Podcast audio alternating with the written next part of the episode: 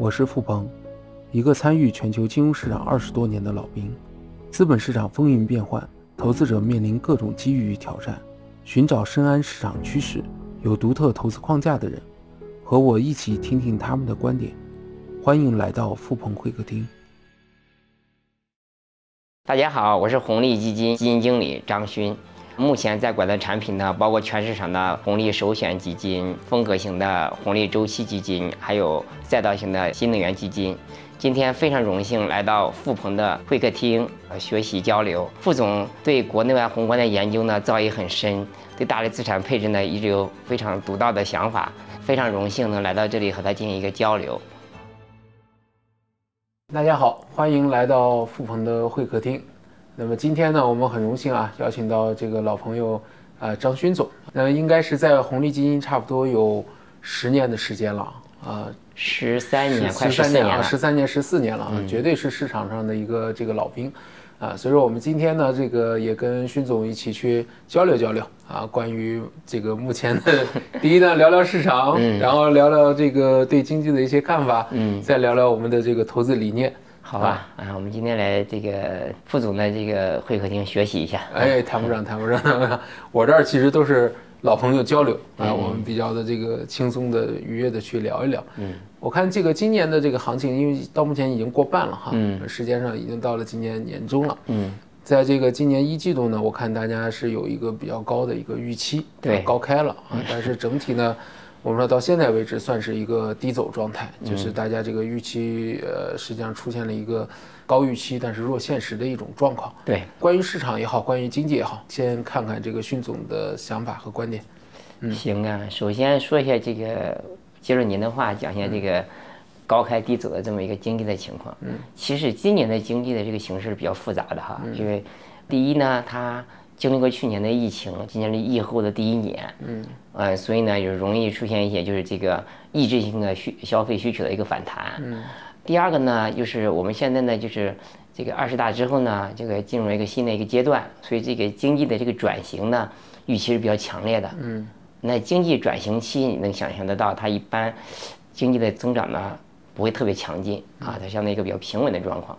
再加上就是今年这个海外的通胀很高，去年以来哈美联储一直在加息，嗯，然后这几个事情呢导致今年这个整个呢就是预期波动比较大的，所以你对应的经济就会看到，啊疫后复苏之后呢，这个一季度经济就超预期了，嗯，到了二季度呢，就是在这个比较调结构的一个背景下啊，其实经济高频数据就不太好，嗯，所以最近公布的这个 CPI 的数据可以看到也不太好，啊，是这样的一个情况。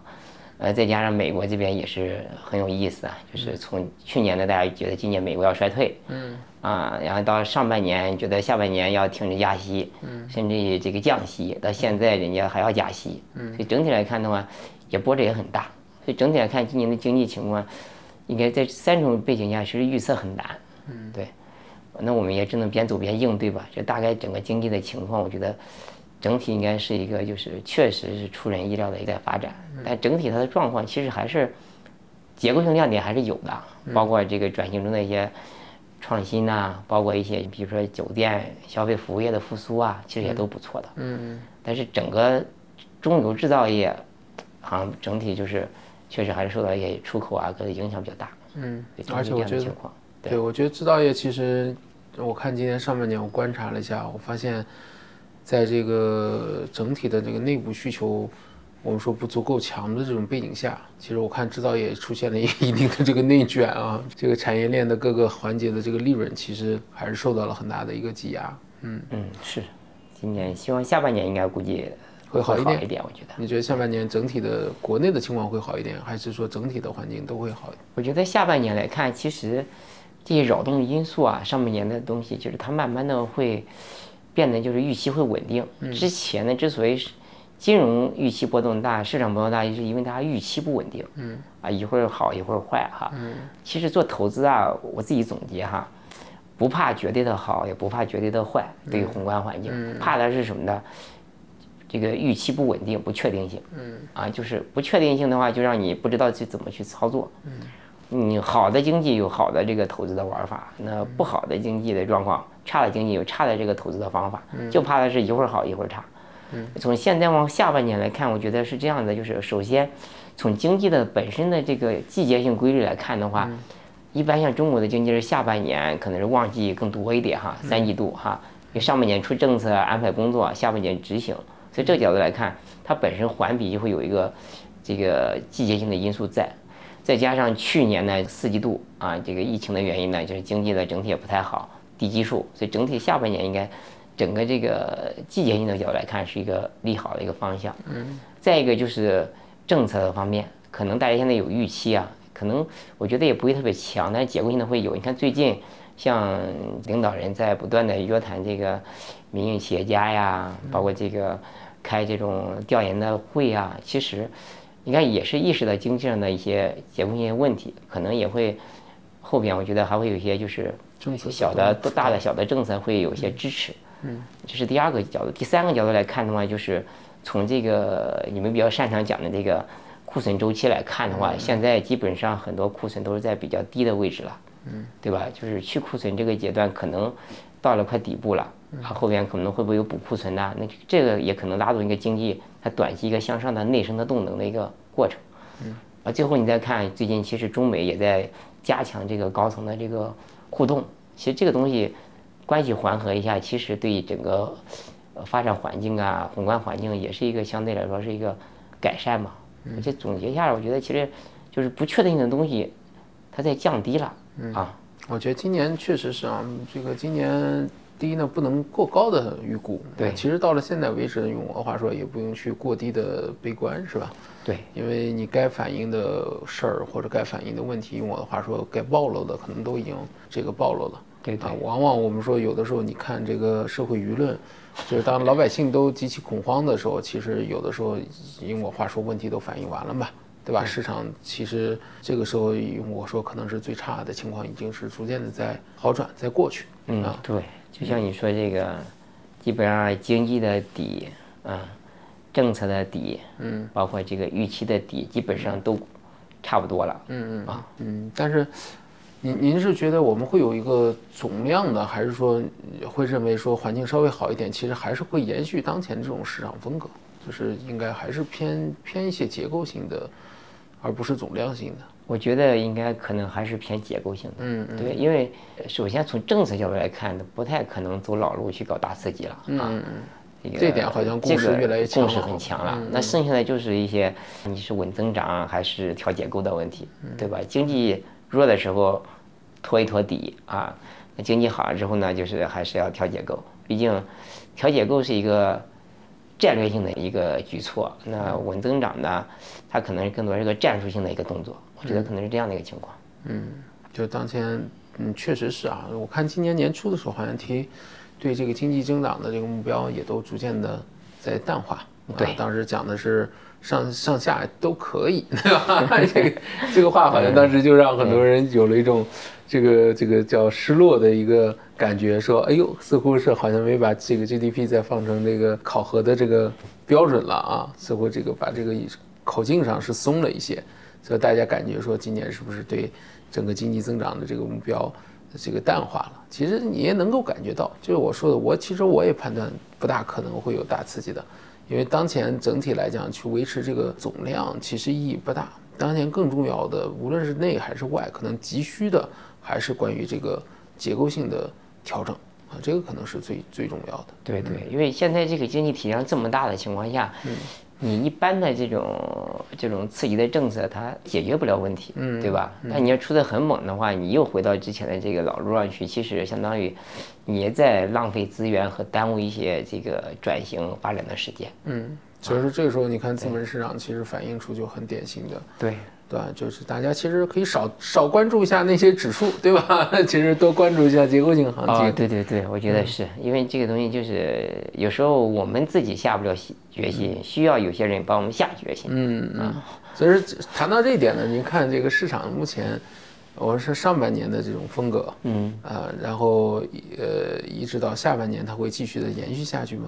从您角度看？嗯，其实大家对市场的风格，加大家每家的解读还不太一样。其实我自己解读就是，就上半年的情况，你看在这个，呃四月份之前哈，一季度的时候，因为有这个经济的这个预期在嘛哈，所以它它表现的就是没那么极致啊，消费也能涨一波，呃，基建呢也能涨一波，是吧？甚至于地产都能来一波，哎，然后这个科技呢，这个也也 TMT 也涨了一波，所以它那个机会相对来说是一个比较均等性的机会，嗯啊，那就是但但是到了这个四月份之后呢，因为这个经济这个高频数据没那么乐观。所以市场就比较极致一点，就变成就是这种，呃，增量经济变得主导了，就是这种成长型的行情，包括中特估哈。嗯，我觉得下半年的话，应该也会有这样一个两端的一个情况。嗯，就是首先从这个科技新周期啊，增量经济来看，这个是应该会持续的，这个基基本上应该不会有什么太大的分歧。嗯，毕竟这个方向是要决心要做的嘛啊，国内外都在共振。那对于这个跟经济关联类的这种资产，对吧？包括一些消费啊。包括这些，就是甚至提了地产产业链呐，这些东西它怎么办？其实我觉得，其实它现在跌的这个位置啊，包括新能源，已经是估值很便宜了，嗯，也预期也比较悲观了。短一点看的话，从这个市场的均值回归角度来考量，呃，再中长一点看，从明年的估值切换来考量，其实它下半年在绝对收益上它也是有机会的，嗯，所以我从这个角度来看呢，我觉得可能下半年这两块都可能有机会。嗯，具体是先来这个科技呢，还是先来这个经济关联性的这种资产的均值回归呢？那就看我们这个经济它的表现。嗯，如果经济可能，哎，在三季度内生动能，包括一些政策，包括一些这个这个其他的因素下，哎，它先好的话，表现比预期的好一点。比如说 PMI 哎回升了，通胀回升一点点，这些东西的 PPI 回升一点点，哎，那这样的话可能有可能会它会先走一些。因为毕竟它的性价比是更高一点的。嗯，对，如果总量在三季度稍微的好一点，就是我们说大家讲的这个叫叫叫七翻身吧。啊，如果这个七翻身的话，那其实从这个边际上来讲，它的这个呃性价比就会出来。啊，对，资金筹码结构上也好一点。对对对，资金可能就很快会往这边去这个切的。嗯，对。这我们就是简单聊了一下市场哈，我们跳开市场，然后这个跟大家去分享一下，就关于这个这么多年从业吧，因为从您的角度应该也在市场上待二十年以上了，对吧？然后光光这个十七年吧，对，在红利基金就已经十三年了，对吧？也是经历了这样的一个起起伏伏的周期了。嗯，啊，从个人经验上有没有什么特别值得分享的一些这个在从业的过程中一些经历或者经验？或者一些一些好的这个投资理念的感悟，啊，也蛮多的。其实我们这个 A 股这个市场啊，波动很大哈。嗯。就是你从这个研究员一步一步走过来，其实你经历了很多东西。嗯。就以我个人为例吧，其实就你肯定犯了很多错，很但你从这些错误里，你能你能吸收到很多东西。嗯。给我举一个简单例子吧，比如说讲这个，因为我要这个管研究部嘛，那培养研究员的话，其实你的。涉及到你的价值观要正当问题哈，那其实我们内部也在讲，就是说，哎，你说投资，啊，它正能量是什么？我们讲人生啊，你最大的正能量，你就感恩什么之类的哈。那做投资呢，其实我们在内部也讲，就是我觉得正能量是什么？就是你要投价值创造性的企业，这些企业呢，它能反馈社会，能带来一些这个就是价值的增值，社会价值的增值都会有。所以我们是希望做这样的一些。呃，研究和投资，这是我们就是关于这个这个价值观的一个问题。再就是比如说这个投资过程中，比如说，其实我们也是想讲这个这个你的初心是什么？初心是肯定是保值增值嘛，对吧？但是你要做的保值增值很难，其实也犯了很多错误。比如说这个我在一五年、一六年那时候波动很大哈，那时候管钱的时候波动很大。其实当时觉得哎，跟着市场去飘，飘来飘去，后来发现不行。因为什么？因为你这个行业配的也很集中，波动也很大，就觉得哎，我要把它分散一下，做一些行业分散，那我的净值啊，我的这个这个这个投资会不会更从容一点？就做了行业分散。但是做做了行业分散之后呢，一年之后业绩也不也有所这个不错吧？但是到了零一八年的时候，这市场又变了。为什么变？当时成长股暴跌，然后呢就是价值股的崛起啊，这个时候就很痛苦。后来发现就是。哎，其实你选标的呢，就是第一个就是成长分散，呃行业分散还不够，你要风格上要分散一点。嗯，你所有的组行业都配弹性的标的，最后你的组合还是个弹性的组合。嗯，所以我们就后来就在投资的框架里边加了一个，就是哎，风格要分散。再一点就是你会发现，就是像一七一六一七年到二一年那个行情里边啊，这个优质的公司啊，它这个非常表现很好啊。你会发现就是，哎，你要买真正好的公司，哎，真正创造价值的公司，有核心竞争的公司。那在那里面，我又我们又把这个框架里边加入了这些这些优质公司，呃，能够获得超额收益的这个分析加进去。所以就这么一步步过来，其实你交了学费啊，但是其实你还是要有所收获的。嗯，对，这是我们就是关于我们这个投资理念那一块。像我们公司也是，像我本人就是，基本上我希望的就是一个做一个哎均衡型的一个组合，偏价值成长一点。然后呢，在这个投资过程中呢，也可能追求胜率优先一点。我们讲复利的这个复复利的效应嘛，对吧？那我们做投资肯定如果能挣到复利的钱是最好的，对吧？那你复利的钱就是你保证每年。或者大部分年份你能挣钱了，最后你就赢了。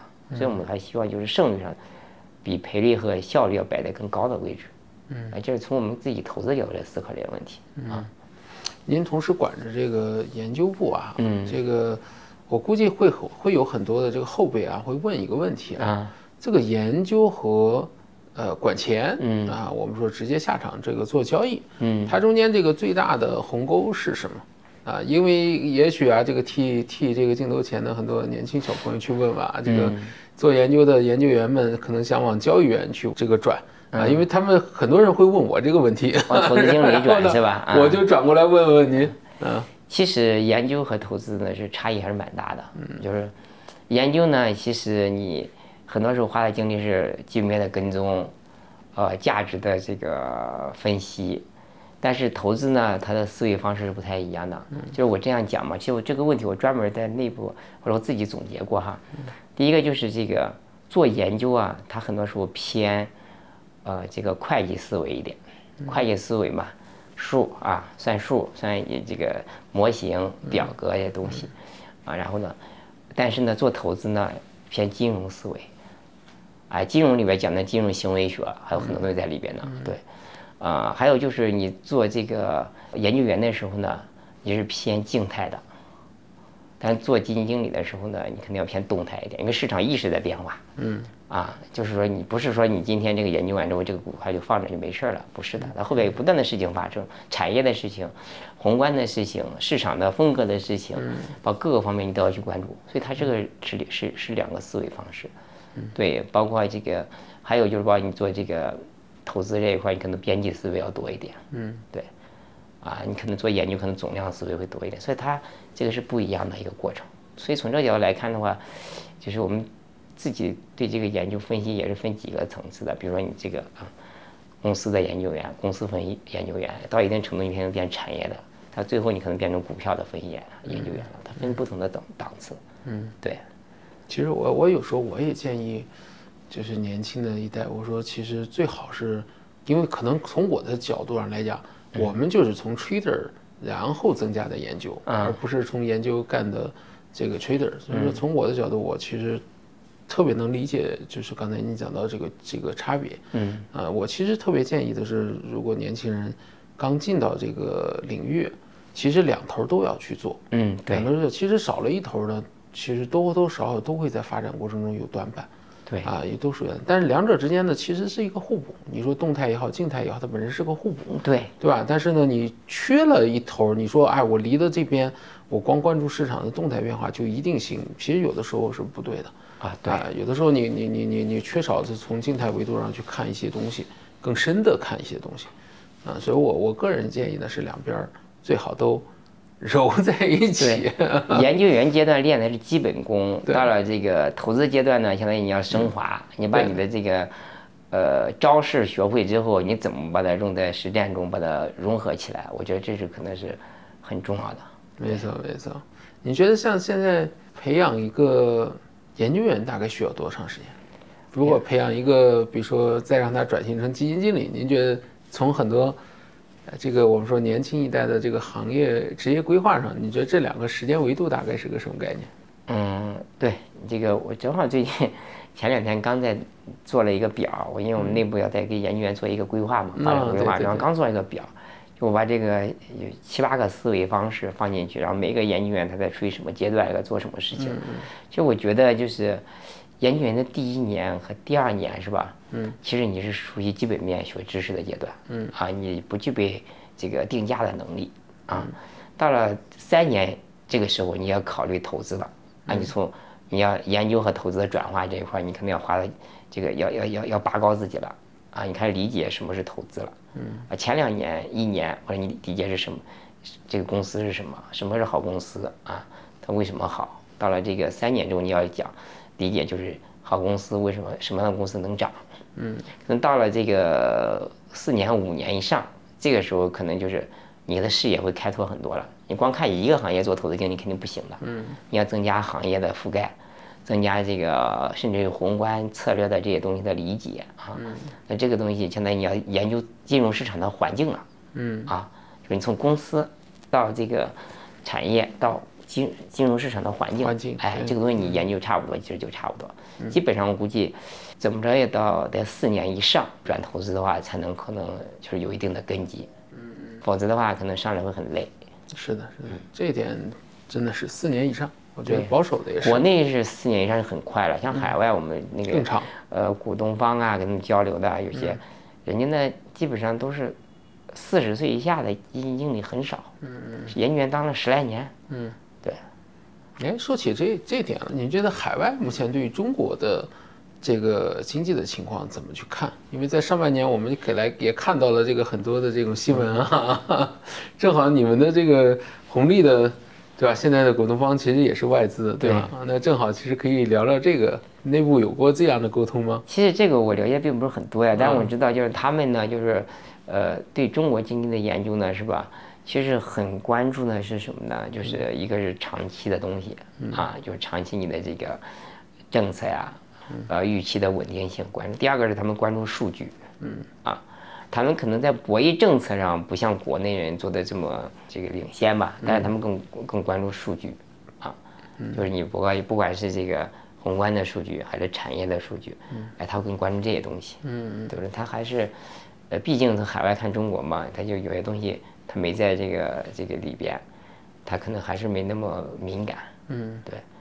他们可能对于这种政策的这种这种，就我们讲的吧，市场上这种小作文不一定特别的敏感，但他一定对宏观经济数据啊，对数据很敏感。对对对，这个东西，这可能还是还是有些这个投资框架，就是相对来说比较比较成熟和比较稳定吧。嗯嗯，因为它需要长从长期角度去配置。对，因为他们换手率也低嘛。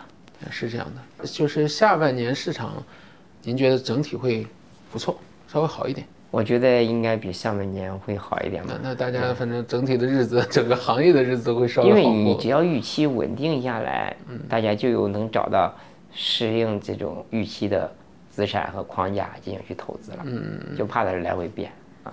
那刚才其实我们聊了就关于国内的这个情况哈，我看今年其实上半年其实还有个很大的一个预期差，就关于海外的这个情况，尤其是我看国内反正同行大家交流下来以后。在年初普遍都对美国保持着说美国经济衰退、降息的一个这个预估，嗯，当然这个预期呢，到现在为止估计也是被打破了。对啊，那这个您怎么看呢？包括你们自己的这个团队内部有没有说，比如说股东方因为是外资嘛，有没有跟他们交流过？就是说海外的目前的这个情况。嗯，对他们之前呢，其实对美国呢。比我们还悲观。去年底的时候，他们比我们还悲观，因为海外他的投资决策看数据嘛。嗯嗯。对，看数据的话，就觉得这个，呃，有两个月的数据不好，我记得是一月份，好像是二月份吧。啊，数据不太好，是吧？嗯。当然，这个有非农就业啊，包括什么东西，这东西有一出问题，他们就觉得，哎，美国这个不好了。嗯，哎，他更相信他的数据的东西。嗯，然后到了后边呢，就是这个数据又三月份转好之后呢，他们信心又来了。嗯所以他们自己也是在那个就是在海外这一块的，也是，跟我们一样，就觉得也是就是预期波动很大。嗯。所以海外的股市波动也很厉害。嗯对，整体来看，他们他现在这个情况应该是，可能还是比较客观的，觉得今年美国的这个经济情况啊、加息的情况啊，哎，应该是觉得，哎。按照这个美联储的这个指引去走这个东西。应该是个软着陆的一个状况。对，觉得就是当前这个利率，其实你看美股的这个市场波动，呃，用我的话说，大家对其实能接受这个利率下，经济相对来讲还是能够稳住的那一种一种。反正我看目前的整个市场投票还是投了这这个这个方向。嗯，对，因为现在确实今年风险比较多嘛，就是中国的经济都不太好，包括地缘政治的问题，包括这个。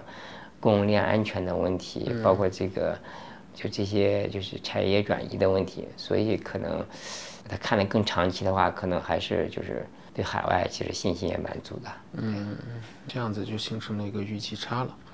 嗯，到最后呢，我们这样的收个尾，还是跟这个镜头前的朋友们分享一下。嗯，就分享一个您最觉得值得分享的一个经验或者一个故事吧。经验和故事啊。嗯。嗯，其实我觉得就是我们这个行业呢，其实流动性很大，啊，就是跳槽频率很高啊。其实我个人一直的一个观点就是，你在一个企业哈，或者在一个公司啊，你要想沉淀出来东西是吧？你至少待个三年以上才能沉淀出来东西。你包括对他的这个文化的认可呀，对他的这个制度，对他工作的方法论呐，对这个人的这个互相的一个磨合呀，他需要时间的。嗯。所以我就觉得，就是在这个行业里边，就是你不用太着急，嗯，就是做投资这个事情，很多时候它是慢就是快，嗯，啊，可能现在市场比较这两年比较浮躁一点，因为尤其是这个疫情之后啊，就是都是一些偏赛道的投资方法人多一点啊。其实我觉得，呃，短期看可能是对的，但拉长看的话，其实还不好说。对，因为毕竟做投资这个事情，它是个长跑，不是个短跑。嗯，所以我个人就是从我这么多年的工作经验里边，觉得在一个地方，你只要待够三年，然后你才能去慢慢去开始沉淀东西出来。嗯，其实包括我们这个行业也一样。呃，对，对我也一直跟现在好多年轻人去分享这个，我说我们做这个会客厅啊，其实邀请一些这个。